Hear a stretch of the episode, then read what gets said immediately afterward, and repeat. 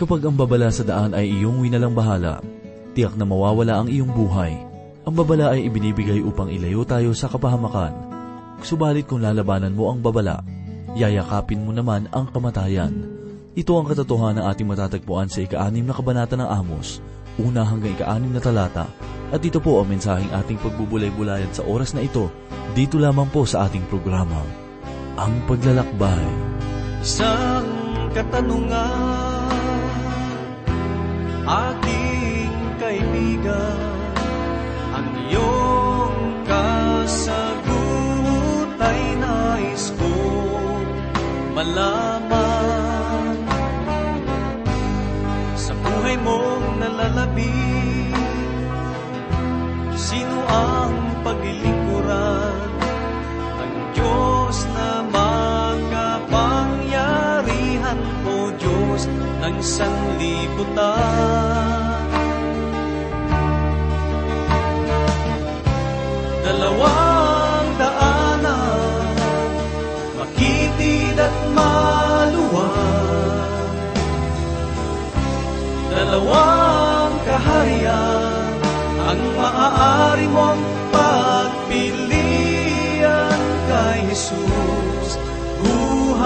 Ay walang hanggan.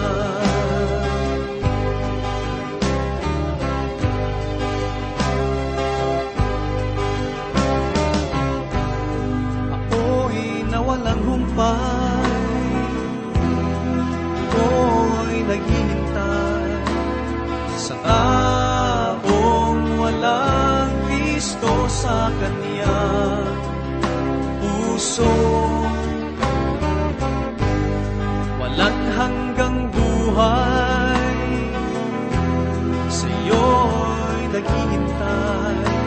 Kung buhay ay ibibigay kay Jesus Ating Diyos.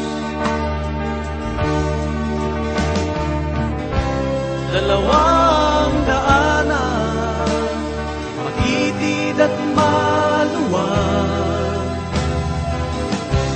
Dalawang kaharian Ang maaari mong pagpilian kay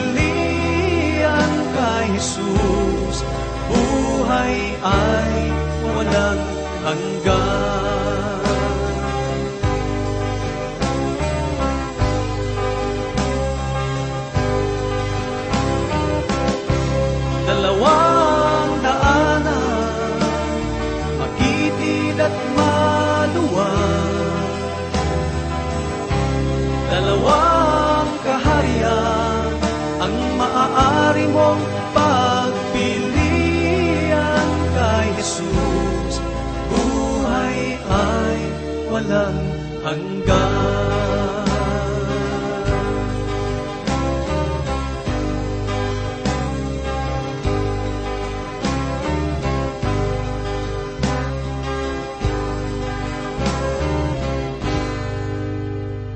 mapagpalang araw ang sumainyo mga giliw na tagapakinig. Oras na naman upang tayo po ay magbulay-bulay ng salita ng Panginoon. Atin pong ihanda ang ating puso't isipan sa mga katotohanan na masusumpungan sa banal na salita. Ako po si Pastor Dana Bangko, ang inyong tagapanguna. Ang salitang kahabag-habag ay hindi karaniwang kataga na ginagamit ni Propeta Amos. Subalit kapansin-pansing na ito ang diwa ng kanyang pambungad na kabanatang ating pagbubulay-bulayan. Ang salitang ito ay ginagamit upang tawagin ang pansin ng mga tagapakinig kung saan ay nagsasabi na tayo ang tao ay dapat na magsitigil, lumingon at makinig sapagkat may mahalagang mensaheng sasabihin. Buksan po natin ang ating mga banal na kasulatan dito sa ikaanim na kabanata ng Amos. Simulan po nating basahin ang unang talata bilang ating pagpapasimula. Kahabag-habag sila na nagwawalang bahala sa Zion, at sila na tiwasay sa bundok ng Samaria. Ang mga kilalang tao ng una sa mga bansa na pinagmulan ng sambahayan ni Israel. Ang Zion ay nasa katimugang kaharian ng Huda. Ibig sabihin, ang dalawang bahagi ng bansa ng Huda at ng Israel ang siyang tinatawag ng pansin upang makinig sa mensaheng ito. Ang Zion ay ang sentro ng kanilang relihiyon. Ang templo ng Diyos ay naroroon at ang Samaria ay ang pangulong lunsod ng isang malakas na kalakalan. Ang sabi ni Amos, kahabag-habag sila na nagwawalang bahala sa Zion. Madalas nating sinasabi sa mga taong may suliranin na huwag kang mabahala o kaya naman ay masaya nawa ang iyong araw. Ngunit sa mensaheng ito, sinasabi ni Propeta Amos na kahabag-habag sila na nagwawalang bahala sa Zion. Sila na nagpapasasa sa makamundong kasiyahan sa araw ng kasaganaan. Patuloy pa ni Amos ang ganito, at sila natiwasay sa bundok ng Samaria. Tulad ng aking sinabi, ang Samaria ay pangulong lunsod ng kahariang nasa hilaga ng bansa. Narito ang tahanan ni Ahab at ni Jezabel na naliligiran ng mga kaakit-akit na tanawin. Ang bundok ng Samaria ay mayroong likas at matatag na kalagayan na parang mga bakod na nakatutulong sa kanila upang manatiling nakatayo sa gitna ng mga pagsalakay ng mga Aseryano sa loob ng tatlong taon bago ang kanilang pagkabihag. Ang Samaria ay isang mahalagang lunsod. Kung ito ay muling itinayo ni Herodes pagkatapos itong bumagsak sa mga kamay ng mga Asyriano. Isang tagapagtayo ni Herodes at siya ay nagtatayo saan man sa buong Palestina. Itinayo niya ang Cesarea, subalit muli niyang itinayo ang Samaria dahil sa taglay nitong kagandahan. Sa angking mga kasiyahan at likas na pananggalang ng lunsod, ang bayan ng Israel ay naging tiwasay at hindi nababahala sa kanilang mga kaaway. Ang sabi pa ni Amos ay ganito, ang mga kilalang tao ng una sa mga bansa na pinagmula ng sambahayan ni Israel. Ang katagang una sa mga bansa ay maaaring tumutukoy sa mga taong may mataas na katungkulan at mga kapangyarihan. Nakalulungkot isipin na sa kanila lumalapit ang bayan ng Israel at humihiling ng tulong at katarungan. Subalit, inaalala lamang ng mga pinuno ang kanilang sariling kapakanan at kasiyahan. Ang mga salitang una sa mga bansa ay maaari din na tumutukoy sa bayan ng Israel, sapagkat ito ay kilalang bansa sa panahong iyon. Sa madaling salita, ito ay kabilang sa pangkat ng mga bansa, at ito ay mayroong kaugnayan sa mga bansang ito. Ganito pa ang sinasabi sa ikalawang talata. Pakinggan po natin. Dumaan kayo sa Kalne at inyong tingnan, at mula doon ay pumunta kayo sa Hamat na dakila, at pagkatapos ay bumaba kayo sa gat ng mga Pilisteyo. Magaling ba sila kaysa mga kahariang ito? O mas malaki ba ang kanilang nasasakupan kaysa inyong nasasakupan? Ang Kalne ay isa sa mga syudad na nasa pagsasama ng ilog Tigris at ilog Zab. Nariyan ang lungsod ng Ninibe, nariyan ang Kalne, at ito ay dakong nangunguna. Ang Hamat naman ay punong lungsod ng Syria. Samantalang sa timog ay ating matatagpuan ang Gat na nasa timog ng Palestina at isang nangungunang syudad sa lugar na iyon. Ang sabi ni Amos, magaling ba sila kaysa mga kahariang ito? O mas malaki ba ang kanilang nasasakupan kaysa inyong nasasakupan? Sa madaling salita, humayo kayo at inyong pagmasdan ang ibang mga bansa. Bakit inyong iniisip na kayo ay mas higit kaysa sa mga bansang ito? Kayo ay hindi higit sa kanila ginagawa ninyo ang mga pagkakasala na tulad nila, at nasa inyo ang mas mabigat na tungkuling gawin ang mabuti sapagkat sa inyo ibinigay ang aking mga utos. Sa mga sumusunod na talata, binabanggit ni Amos ang tatlong kasalanan ng bansang Israel. Ito ang tatlong kasalanang nagpabagsak sa hilagang kaharian ng Israel. Maging sa kaharian na nasa timog, sa kaharian ng Babylonia, sa kaharian ng Ehipto, sa kaharian ng Gresya, at ang kaharian ng Roma. Ibinagsak ng mga kasalanang ito ang marami ng mga malalakas na bansa. Ang tatlong kasalanang ito ay mga pambansang kasalanan, at sa mga kasalanang ito, hinahatulan ng Diyos ang mga bansa. Ang sabi pa ni Propeta Amos sa ikatlong talata ay ganito, Naglalayo ba kayo ng araw ng sakuna? At maglalapit ba kayo ng upuan ng karahasan? Marahil ay sinasabi ng Israel, Oo, tunay na mayroong paghuhukom na darating, ngunit malayo pa ito. Hindi kami dapat mag-alala. Ito ang bagay na minsang sinabi ni Hezekias kay Isayas na nagsabi sa kanya na ang paghahatol ng Panginoon ay darating sa kaharian ng timog at sila ay mabibihag. Ang tanong ni Hezekias, ito ba ay mangyayari sa aking paghahari? Sinabi ni Isayas na hindi, ito ay hindi mangyayari sa iyong mga araw. Kaya naman tugon ng hari kung ganon, wala tayong dapat na ikabahala. Ang kasalukuyang salinlahi ay nagpapamana sa ating mga apo ng isang bansang baon sa kasalanan at naghihintay sa paghahatol ng Diyos. Noon ako ay nag-aalala sa aking mga anak at sa araw na sila ay mamumuhay. Ngayon, inaalala ko ang aking mga apo at sa mundo na kanilang lalakaran.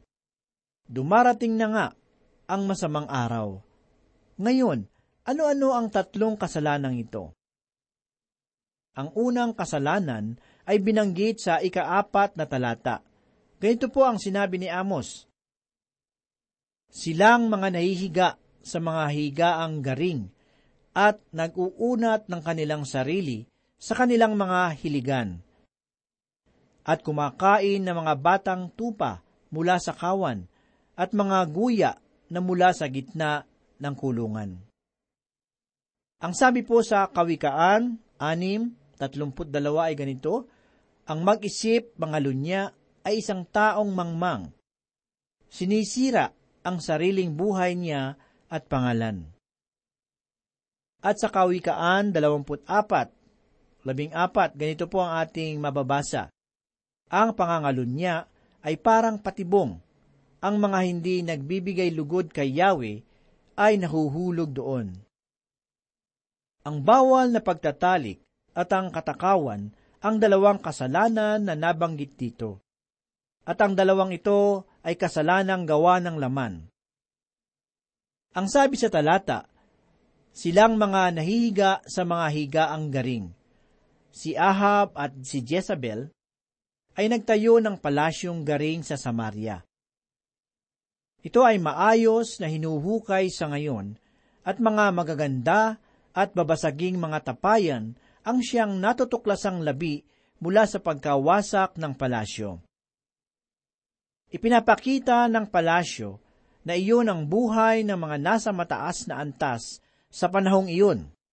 Ang sabi ni Amos, sila ay nahihiga sa mga higaang garing sa makatuwid ay tiwasay at panatag ang kanilang kalooban.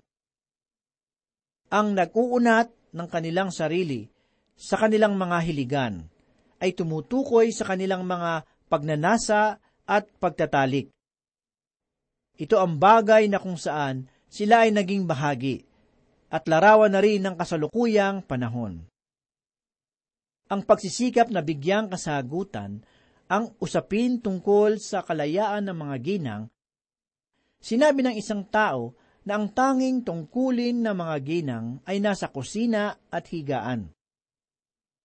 Masasabi ko na ito ay kaawa-awang salaysay. Lubos ang aking pagtutol sa kaisipang ito, Subalit ito nga ang ipinapakitang kulay ng ating bayan ngayon. Walang bansang nakaligtas mula sa pagkakulong sa kasalanan. Ang Roma, maaari ang pinakamalakas sa mga bansa. Ngunit, bakit ito ay bumagsak? Walang kaaway na nagpabagsak ng Roma. Ang kanyang sarili ang nagpabagsak sa kanya. Inihayag ng isang dalubhasa sa kanyang aklat na ang pagkawasak ng pamilya ang pangunahing dahilan ng pagbagsak ng Roma. Sapagkat nang pumasok ang kalayawan, unti-unting bumagsak ang bansa. Ang ikalawang kasalanan na nagpabagsak sa mga bansa ay nasusulat sa ikalimang talata na ganito po ang sinasabi, na kumakatha para sa kanilang sarili ng mga panugtog ng tugtugin na gaya ni David. Ang Israel ay dumating sa isang kalagayan kung saan ang pagkakaroon ng mga iba't ibang himig sa larangan ng musika ay naging masalimuot. Kapansin-pansin na ang ikalawang suliranin na ito ay laganap sa ating panahon kung kaya't nararapat tayong magbantay. Ang sabi sa talata, sila ay kumakatha ng mga tunog ng alpa na walang paghahanda, na kumakatha para sa kanilang sarili ng mga panugtog ng tugtugin na gaya ni David. Subalit ang tugtugin ay hindi na tinutugtog na gaya ng hangarin ni David. Sapagkat ang haring si David ay isang mahusay na manunugtog kung saan ang kanyang musika ay para sa kapurihan ng Panginoon. Ang bayan ng Israel ay mayroong mga mahuhusay na manunugtog sa panahon ni Amos. Ngunit, hindi sila gumagawa ng mga himig na pagpupuri sa Diyos, kundi ang mga himig na naglalayo sa mga mamamayan mula sa Panginoon. At sa pagsamba sa Kanya na tunay na Diyos, kaibigan, ito ang himig ng ating kasalukuyan. Bantayan natin ang ating mga mahal sa buhay sa lason ng kasalukuyang musika.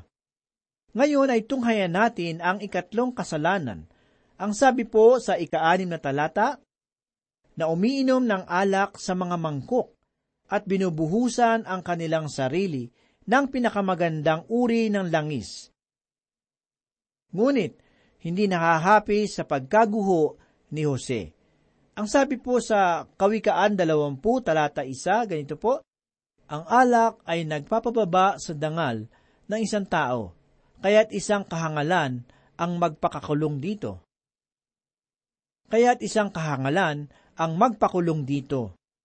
Sa Oseas 4, labing isa, ganito po ang sinasabi, ang alak, pati na bagong alak, ay nakasisira ng pangunawa. At sa Daniel 1, talata 8, ganito po ang sinasabi, Ngunit, ipinasya ni Daniel na huwag tikman man lamang ang pagkain at alak na bigay ng hari, upang hindi siya makakain ng mga bagay na marumi ayon sa kasulatan. Kaya ipinakiusap niya kay Aspenas na huwag silang pakainin niyon. At sa unang Timoteo 3, talata 3, ganito po ang sinasabi, Kailangan din siya ay hindi mahilig sa alak, hindi mapusok, kundi mahinahon at maibigin, kailangan din siya ay hindi mahilig sa alak, hindi mapusok, kundi mahinahon at maibigin sa kapayapaan, hindi gahaman sa salapi. Makikita natin ng malinaw na ang pagkagumon sa alak ay walang naidudulot na kabutihan sa ating buhay. Sa halip, ito ay unti-unting sisira sa ating kinabukasan. Ang pag-inom ng alak ay hindi lamang sa mga maliliit na baso, kundi sa mga mangkok. Sila ay tunay na mga lasenggo. Ang sabi sa talata, at binubuhusan ang kanilang sarili ng pinakamagandang uri ng langis, ngunit hindi nahahapis sa pagkaguho ni Jose. Sa panahong iyon, malaki ang kanilang pagbibigay pansin sa tamang pagpili ng langis na inilalagay sa kanilang kilikili hindi nakakapanibagong pag-usapan ito sapagkat ito ay laging naririnig sa radyo at napapanood sa telebisyon. Sa Israel, mahalaga na gamitin mo ang wastong uri ng langis. Subalit ang kanilang paglalasing ang siyang unti-unting nagwasak sa kanilang bayan. Kaibigan, ang paglalasing ay sumisira sa ating bayan. Ito ay isang babala na ang patuloy na pagdami ng mga manlalasing sa ating bayan ay nagdudulot rin ng patuloy na pagtaas ng bilang ng mga wasak na buhay, tahanan at lipunan. Karamihan sa mga katakot-takot na mga sakuna sa daan ay dulot ng kalasingan. Higit na mas marami ang namamatay sa ganitong uri ng sakuna kaysa sa digmaan na nangyayari sa ating bansa. Ngunit ang aking tanong, mayroon bang tumanggi laban sa pagkakalakal nito? Hindi ba't wala? Bakit? Sapagkat ang yaman ng ating bayan ay nakasalig sa alak. Ang mga kasalanan na gawa ng laman, tulad ng bawal na pagtatalik at katakawan, mga makasanlibutang himig, at mga paglalasing ay ang tatlong mabibigat na kasalanan na nagpabagsak sa mga malalakas na bansa. Ang mensahe na ito ni Amos ay nangyari sa kanyang mga araw. Ang kaharian na nasa hilaga ay nawasak at nabihag, at ang mga kasalanang ito ang sumira sa kahariang nabanggit. Hindi nagbabago ang lumang kwento, alak, babae at awitin. Para sa marami, ito ang lahat sa buhay. Ngunit ang totoo, ito ang lahat sa kamatayan. Ito ang palaisipan na nagsasabi, kumain, uminom, at magpakasaya, sapagkat bukas tayo ay mamamatay. Sa madaling salita, paligayahin ang sarili. Subalit kaibigan, kung ang isang tao o isang bayan ay umaayon sa ganitong uri ng pamumuhay, kanyang matutuklasan na ito ay hindi maghahatid sa kanya sa isang palayok na puno ng ginto, kundi ito ay isang katapusan. Ito ay patungo sa kapahamakan ng isang tao at ang buong bayan. Ang lahat ng mga ito ay mahalagang suriin ng bawat isa. Ilagay mo ang yaman ng buong mundo sa puso ng isang tao at siya ay mananatili pa ring uhaw. Tanging ang Diyos lamang ang papawi ng ating pagkauhaw at magpupuno ng galak sa ating mga puso. Ang sabi po sa Mateo 11.29 may ganito, Pasanin ninyo ang aking pamatok at mag-aral kayo sa akin. Ako'y maamo at mababang loob. At makakasumpong kayo ng kapahingahan, sapagkat maginhawang dalhin ang aking pamatok at magaan ang pasaning ibibigay ko sa inyo. Tayo po ay manalangin.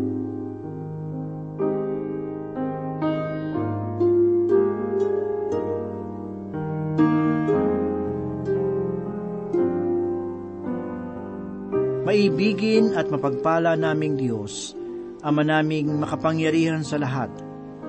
Ang mga salita mo ay makapangyarihan nanunuot sa kaibuturan ng aming mga puso. Ito po ay nagdulot kabusugan ng aming kaluluwa. Ikaw ang gumabay sa amin upang maisabuhay namin ang iyong mga katuruan. Dinadalangin namin, Panginoon, na ang mga salita mo na aming narinig ay magsilbing gabay sa aming buhay.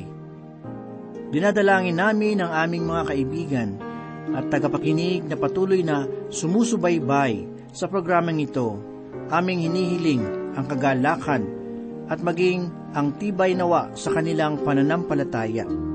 Ang iyong mga salita na kanilang napapakinggan.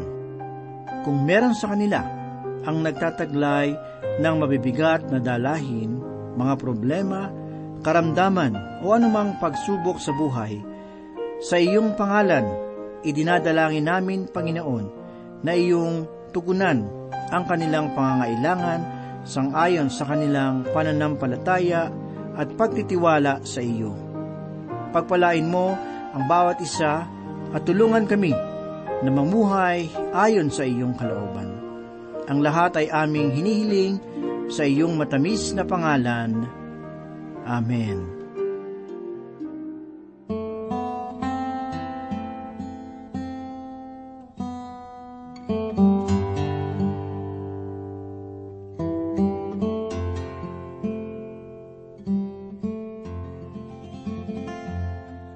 Nais ng Diyos na maranasan mo ang buhay sa pangalan ni Jesus.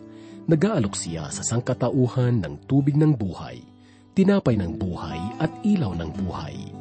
Siya ay dumating upang bigyan ng kanyang bayan ng ganap, masagana, maligayang buhay at upang himukin ang mga tumatangging tanggapin ang buhay na ito. Lumapit tayo sa Ama sa pamamagitan ni Jesus upang tanggapin ang regalong kagandahang kaloob ng Diyos na buhay na walang hanggan.